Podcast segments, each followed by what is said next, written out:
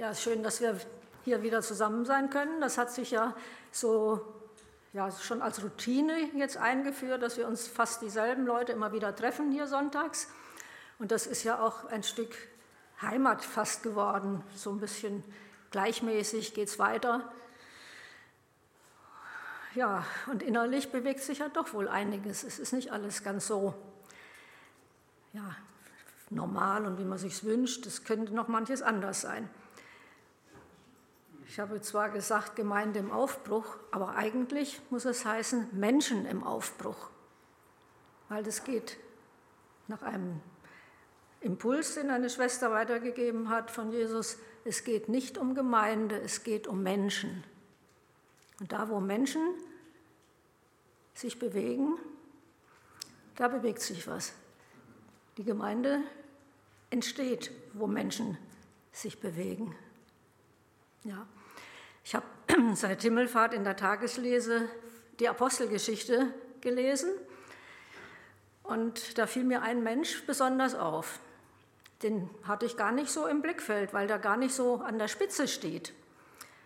Der aber eine ganz große Bedeutung gehabt hat für die Menschen in der jungen Gemeinde, die sich da ja viel bewegen musste. Da war ja noch gar nichts festgelegt, da war ja alles noch offen. Da war noch gar nichts, keine Gewohnheit da von Gemeinde oder was. Es war alles neu und musste erst äh, wachsen. Ja, und dieser Mensch, das war Josef. Ein Josef mit Zunamen Barnabas. Der kommt in der jungen Gemeinde vor. Und zwar, ja, ohne dass er zu den Aposteln gehört hat. Er war in der Gemeinde, als sie noch ganz jung war. Sie hat Pfingsten erlebt, da entstand ja überhaupt erst mal was durch den Heiligen Geist, dass sie überhaupt verstanden haben, was Jesus mit seinem Tod und seiner Auferstehung bedeutet hat. Und dieser äh, Josef Barnabas, der kam aus Zypern, er war ein Levit und taucht dann auf. Die junge Gemeinde hat ja viel schon erlebt, dass die äh, Apostel verhört wurden, immer wieder vom Hohen Rat, sogar gegeißelt wurden. Und dann hat die Gemeinde auch gebetet zusammen. Und da kam nochmal der Heilige Geist über alle. Da hat nochmal das Haus gewackelt. Und sie wurden alle erfüllt. Ja, also es ist nicht nur einmal passiert. Es passiert immer wieder. Das ist nicht was Festes. Also immer wieder, wo Menschen zusammenkommen oder irgendwann, äh, weiß nicht wieso, das mal passiert und wir warten drauf und hoffen, dass es bei uns auch mal passiert. Aber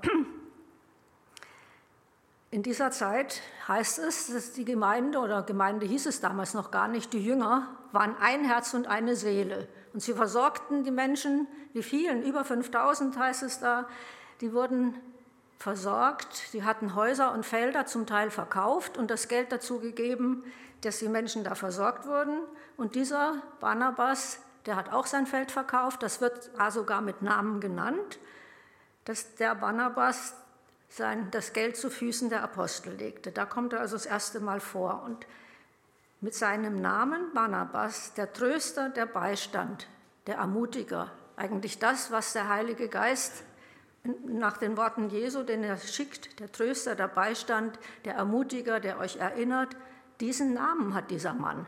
Er hat also in dieser jungen Gemeinde, ist er aufgefallen, dadurch, dass er so viel weitergeben konnte, was vom Heiligen Geist war. Und in dieser Zeit passierte ja dann, dass der Stephanus gesteinigt wurde. Der junge Saulus saß dabei und hat seine Kleider bewacht und hat sich daran erfreut. Und danach brach eine große Verfolgung aus.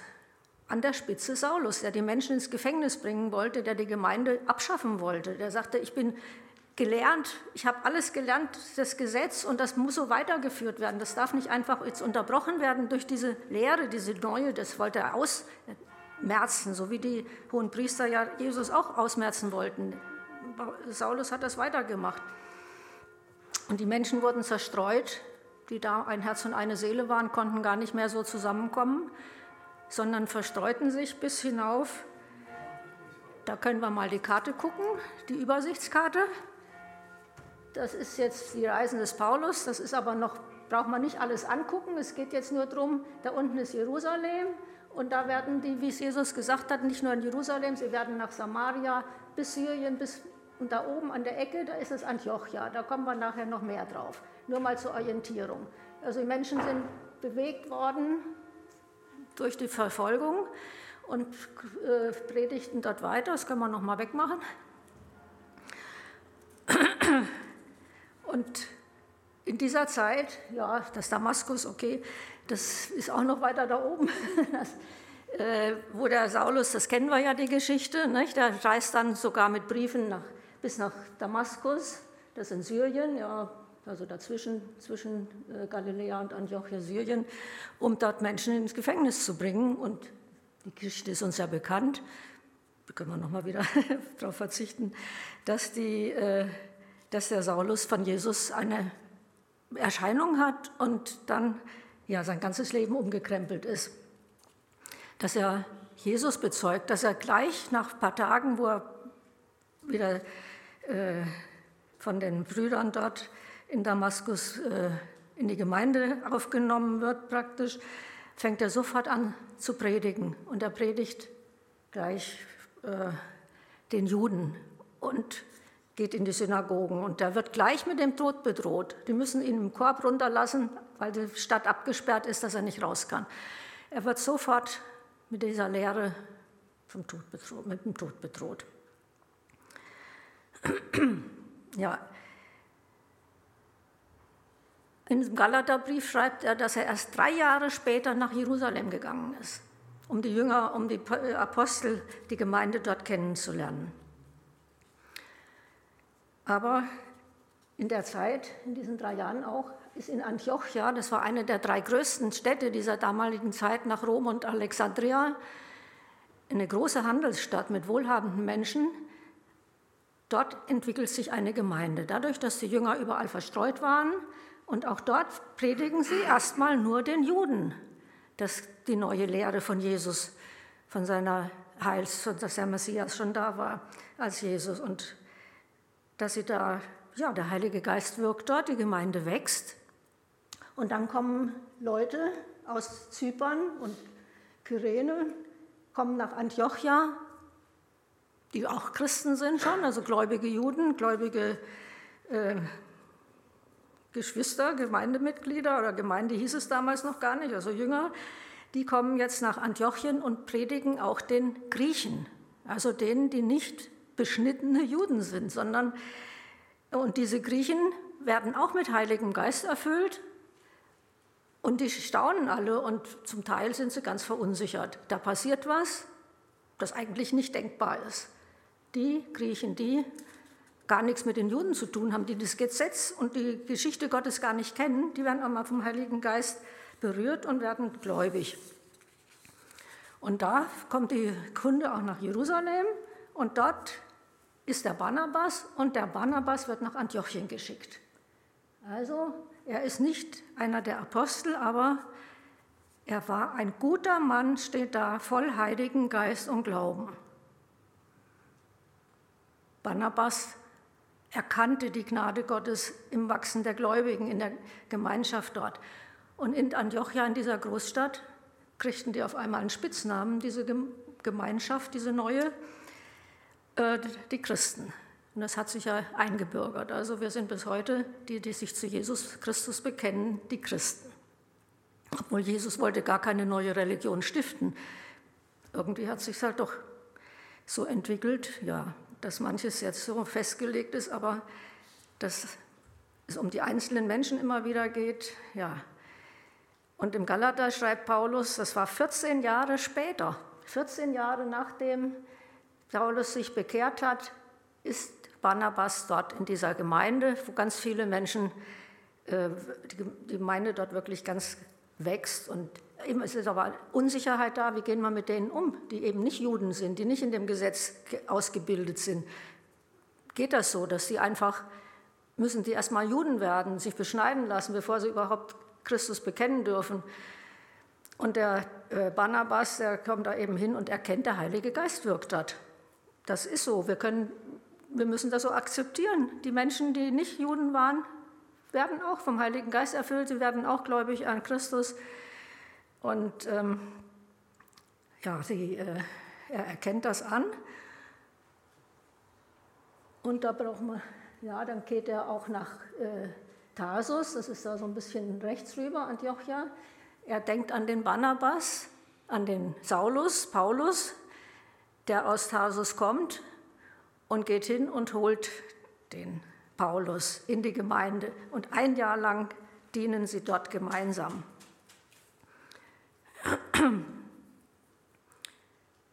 Ich lese das mal ein Stück vor. Die Gläubigen, die wegen der beginnenden Verfolgung nach dem Tod des Stephanus aus Jerusalem geflohen waren, kamen bis nach Phönizien, Zypern und Antiochia. Sie erzählten aber nur den Juden von Jesus. Lediglich ein paar Männer aus Zypern und Kyrene, die jetzt in Antiochia lebten, verkündeten auch dem Griechen die rettende Botschaft von Jesus, dem Herrn. Der Herr aber war mit ihnen und so begannen viele Menschen dort an ihn zu glauben. Als die Gemeinde in Jerusalem davon erfuhr, schickte sie Barnabas nach Antiochia der kam in die Stadt und erkannte voller Freude, was Gott getan hatte. Barnabas ermutigte die Gläubigen fest und entschlossen in ihrem Glauben an dem Herrn zu bleiben. Er war ein vorbildlicher Mann, erfüllt vom Heiligen Geist und stark im Glauben. So begannen damals viele Menschen, Jesus dem Herrn zu dienen. Von Antiochia reiste Barnabas nach Tarsus, um Saulus aufzusuchen. Er traf ihn und gemeinsam gingen sie nach Antiochia zurück. Dort blieben beide ein ganzes Jahr, um viele Menschen im Glauben zu unterweisen. In Antiochia wurden die Nachfolger Jesu auch zum ersten Mal Christen genannt. Und dann kommt ein Prophet und erzählt, dass in Jerusalem und äh, Judäa Hungersnot äh, kommt und dort äh, sammeln sie, sie sollen die, dann die Jerusalemer Gemeinde nicht vergessen in Antiochia und sie entscheiden sich dort eine Kollekte, eine, eine Spende einzusammeln und das sind auch wohlhabende Leute in Antiochia. Und das heißt, sie gaben, was sie nur konnten.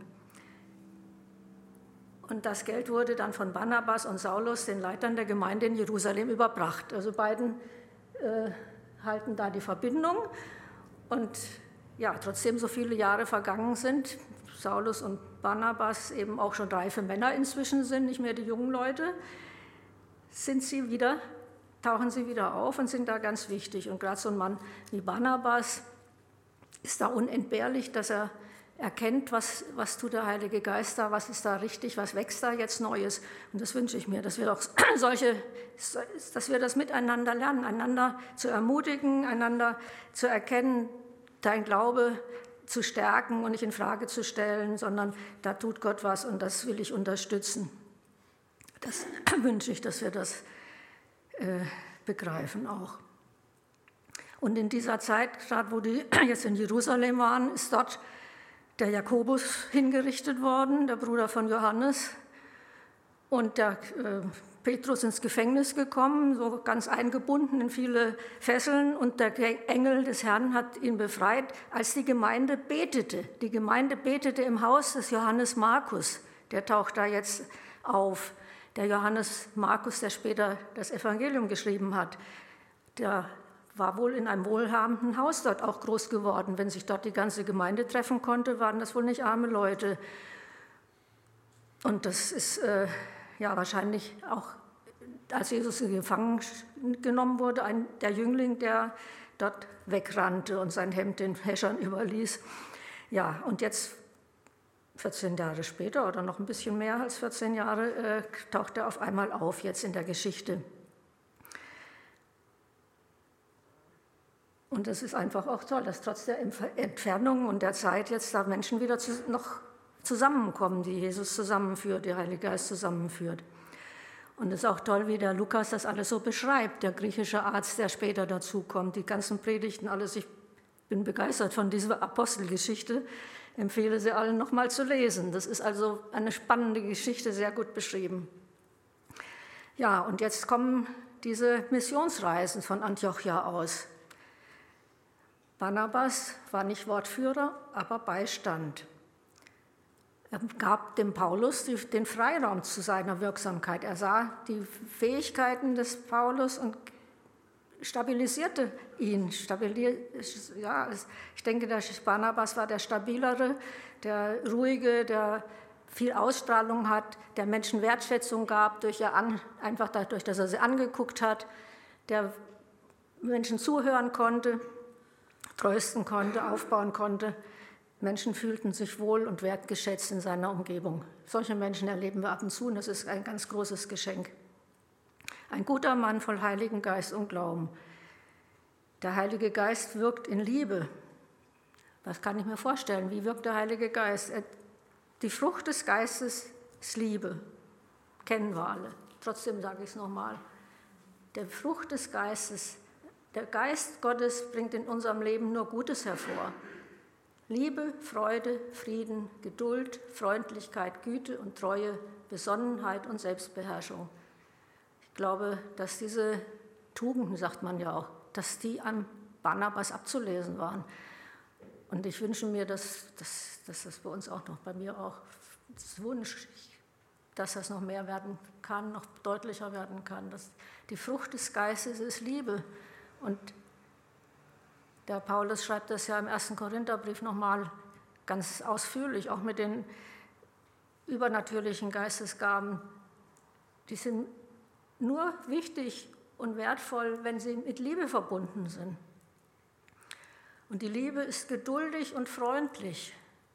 Die Liebe ist nicht verbissen, sie prahlt nicht und sie schaut nicht auf andere herab. Liebe verletzt nicht den Anstand und sucht nicht den eigenen Vorteil. Sie lässt sich nicht reizen und ist nicht nachtragend. Sie freut sich nicht am Unrecht, sondern freut sich, wenn die Wahrheit siegt. Liebe ist immer bereit zu verzeihen. Stets vertraut sie. Sie verliert nie die Hoffnung und hält durch bis zum Ende. Das ist so gewaltig, das ist überirdisch. Diese Liebe ist überirdisch. Und die, ja, die können wir uns nur schenken lassen, aber das wäre so,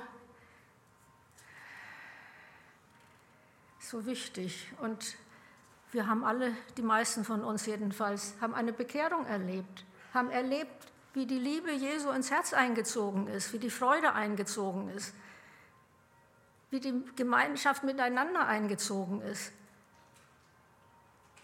Lass uns nicht einfach vergessen, 60, 70, 50, wie viele Jahre her, ich weiß es nicht, 30, 20, 10, jeder hat eine lange Geschichte schon. Wir wollen uns danach ausstrecken, wieder zur ersten Liebe zurückzukommen. Das schreibt ja der, äh, in der Offenbarung, auch in den Sendschreiben an die Epheser. Ihr habt die erste Liebe verloren. Alles ist gut, aber die erste Liebe ist nicht mehr da. Wie finden wir die wieder? Ja, die Geschichte ist noch nicht zu Ende. Die andere Frage, wie kann ich für jemanden Wegbereiter sein? Es war damals ja auch nicht anders als heute. Neue Glaubenserfahrungen verunsichern die Menschen. Wenn was anders wird, als ich es gewohnt bin, wenn andere eine neue Erkenntnis haben, eine andere Erfahrung, ja, bin ich bereit, das zu akzeptieren und nicht sagen, nee, so darf es nicht sein. Dass wir Neubekehrte mit Freuden aufnehmen, haben wir auch schon lange nicht mehr gehabt. Wäre doch schön. Auf dem Solar ist noch nicht lange her, da waren Brigitte und ich mal abends da, kam der Daniel uns entgegen. Der Daniel, der eine besondere Begabung hat, auch Menschen äh, anzusprechen und, und ganz natürlich.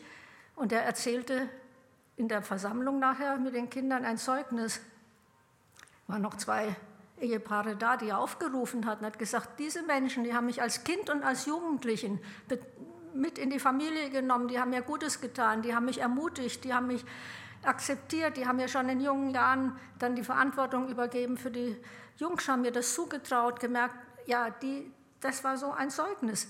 Ein, ein junger Mensch, der begleitet wird, der, dessen Kräfte gesehen werden, die freigesetzt werden, die bestärkt werden. Das, ja, das sind Bereiche, an denen wir wirklich noch wachsen können. Und das ist dieser Daniel, der jetzt das große Lager leitet, der eine Schule leitet, der einen äh, Bonhoeffer Verein leitet, der so ganz natürlich trotzdem mit überirdischen Dingen erlebt. Und das ist einfach ja, ein Zeugnis. Es gibt es unter uns. Da können wir noch hinwachsen auch. Das ist ein Bild, das ich so vor Augen habe. Die Aufgabe für alle, einander lieben, ermutigen, Zuspruch geben, dem anderen andersartig in seinen Glauben glauben, Freiraum geben für die besondere Berufung und sie fördern. Tja, jetzt geht es wieder weiter nochmal in Antiochia. In der Gemeinde von Antiochia gab es mehrere Propheten und Lehrer, Barnabas, Simeon, genannt der Schwarze, Lucius von Kyrene, Manean, der zusammen mit dem Herrscher Herodes erzogen worden war, und Saulus. Als diese Männer während einer Zeit des Fastens gemeinsam beteten, sprach der Heilige Geist zu ihnen, Gebt Barnabas und Saulus für die Aufgabe frei, zu der ich sie berufen habe. Da fasteten und beteten sie, legten Barnabas und Saulus die Hände auf und sandten sie zum Missionsdienst aus. Muss man sich auch vorstellen, dass da noch Zeiträume dazwischen sind, dass das nicht eben am nächsten Tag schon gleich wieder losgeht. Ja, und da wurden sie ausgesandt, Saulus und Barnabas. Und sie schiffen sich dann ein nach Zypern, diese kleine rote Linie, da kann man mal den anderen nehmen, wo es kleiner zu sehen ist. Da ist es Antiochian, da fahren sie rüber nach Zypern und haben den Johannes Markus bei sich. Der wird erst erwähnt, als sie schon in Zypern sind. Also den haben sie in Jerusalem getroffen, als sie die Spenden abgegeben haben wohl und haben ihn da jetzt mitgenommen auf die Reise, auf diese Missionsreise. Sie wollen ja Menschen äh, predigen, dass sie äh, Jesus anerkennen als ihren Herrn und gehen da durch einzelne Städte durch, sind da wohl eine ganze Weile und fahren dann weiter hoch nach Perge. Und dort entscheidet sich der Markus, nicht mehr mitzugehen, segelt zurück wieder. Aber Barnabas und Paulus gehen weiter. Da oben ist nochmal ein Antiochia und Ikonia und Lystra Derbe. Also Sie sind insgesamt ein Jahr unterwegs, aber es geht natürlich äh, auch Stück für Stück alles da. Interessant ist ja, er predigt immer erst den Juden und dann kriegt er mal wieder Ärger und dann gehen sie zu den Nichtjuden, zu den Griechen. Und also irgendwo ist das, glaube ich, so, wenn, wenn die, die Liebe Jesu, die Botschaft mit Machtansprüchen zusammenbricht, kommt, dann gibt es immer, wird es lebensgefährlich. Ja, aber interessant ist dann nochmal eine Geschichte in, in Lystra. Da haben sie einen Gelähmten mitten in der Stadt geheilt. Und dann kommen die Stadtältesten mit Stieren, mit Früchten, mit äh, Lorbeerkränzen, denken, das sind Götter. Das, der Barnabas ist Zeus und der, äh, der Saulus ist der Hermes. Also sie haben irgendwie schon noch toll ausgesehen. Da muss auch eine interessante Figur gewesen sein. Also nicht nur so unscheinbar, also schon ein äh, wichtig, wichtig wirkender Mensch. Ja, und dann müssen sie natürlich schnell abbrechen, sagen, nein, nein, nein, nein, nein, wir sind nur Menschen, wir sind keine Götter. Und aber dann äh, predigen sie da ja auch weiter und werden Menschen gläubig. Dauert nicht lang, kommen Leute, Juden aus Antiochia, wiegeln die Menschen auf in Lystra, dass, sie wieder, dass der Paulus sogar gesteinigt wird. Denken, er ist tot. Die Jünger äh, schleifen ihn aus der Stadt raus, stellen sich um ihn rum und auf einmal steht er wieder auf. Ja, und geht wieder in die Stadt und am nächsten Tag weiter nach Derbe. Also unfassbar. Und dort äh, werden auch wieder äh, Menschen gläubig sind eine Zeit lang dort und nach einiger Zeit äh, gehen sie aber wieder zurück. Also sie gehen den gleichen Weg zurück, gehen in die Gemeinden, versuchen äh, zu schauen, wie es denen geht und äh, setzen dort auch Älteste ein. Sie wählen Menschen aus, die inzwischen sich da bewährt haben als Älteste. Sie machen also auch eine gewisse Struktur dann dort für die Gemeinden und ziehen wieder weiter. Zurück kommen sie dann Natalia und segeln dann auch wieder zurück, erzählen voll Freude, was alles passiert ist. Und dass sie viele Menschen eben keine Juden sind, gläubig geworden sind.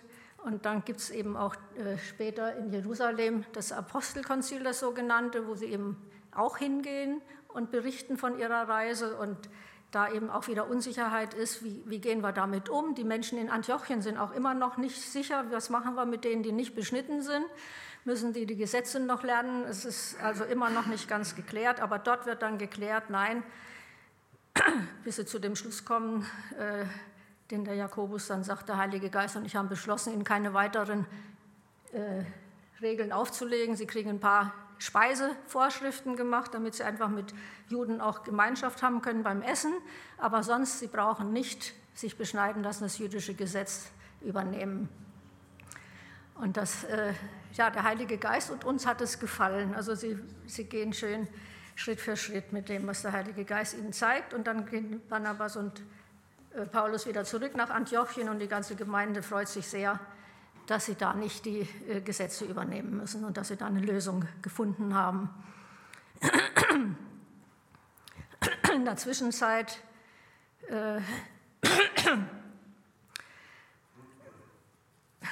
versuchen sie dann äh, die nächste Reise äh, anzugehen und da kommt es ja dann zum Konflikt, dass der äh, Markus Barnabas den Markus mitnehmen will, aber der Paulus sagt, nee, einer, der aufgegeben hat, den nehme ich nicht mit.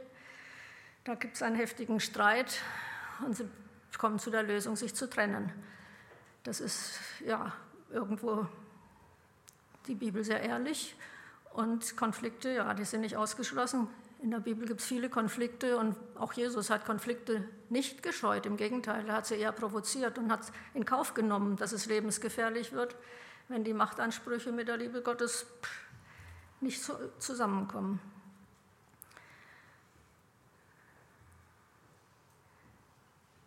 Ja.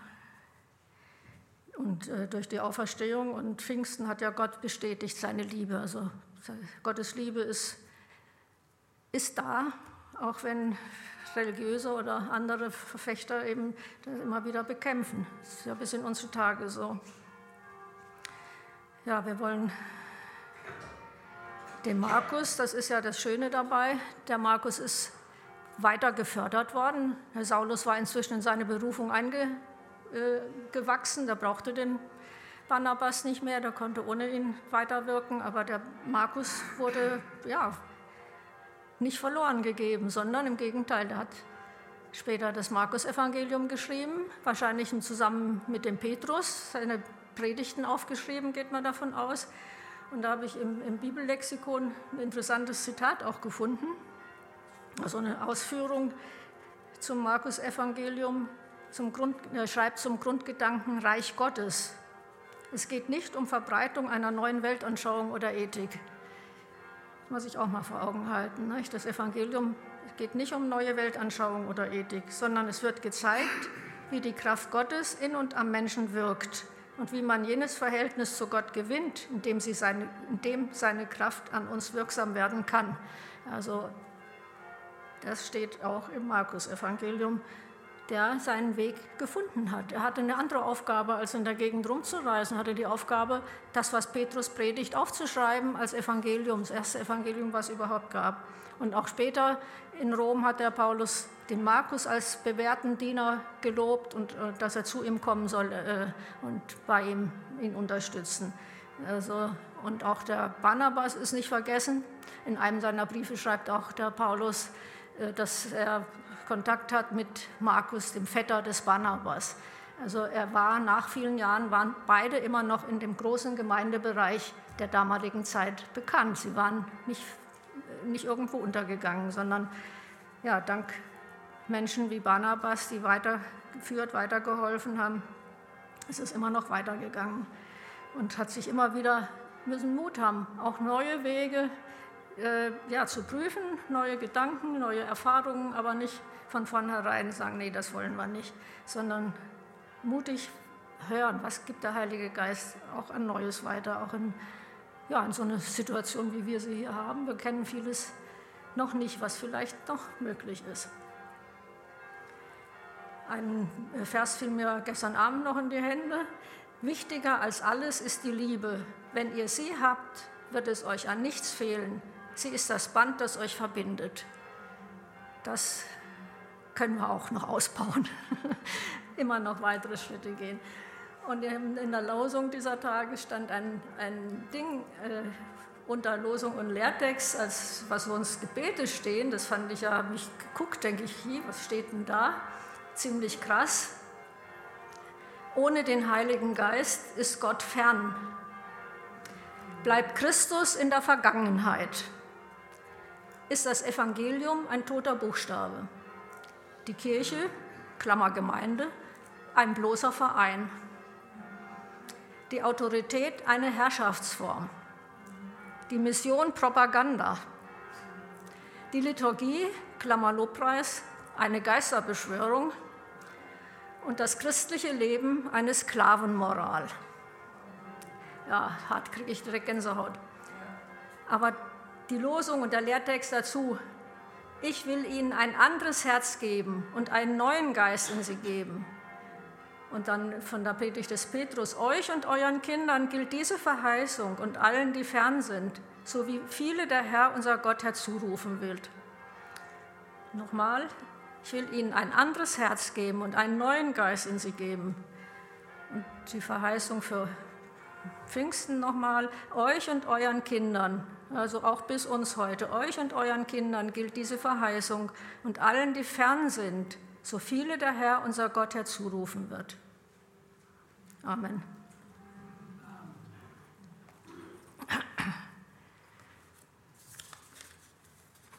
Bevor, bevor wir Segen sagen, möchte ich einfach freigeben die Zeit. Wir können miteinander beten und das dann mit dem Vater unser abschließen. So, wer möchte, Gott danken, anbeten mit eigenen Worten. Freut euch Tag für Tag, dass ihr zum Herrn gehört. Und noch einmal will ich es sagen, freut euch. Alle Menschen sollen eure Güte und Freundlichkeit erfahren. Der Herr ist nahe. Macht euch keine Sorgen. Ihr dürft Gott um alles bitten. Sagt ihm, was euch fehlt und dankt ihm. Und Gottes Friede, der alle euer Verstehen übersteigt, wird eure Herzen und Gedanken im Glauben an Jesus Christus bewahren. Amen. Wir haben noch ein Segen.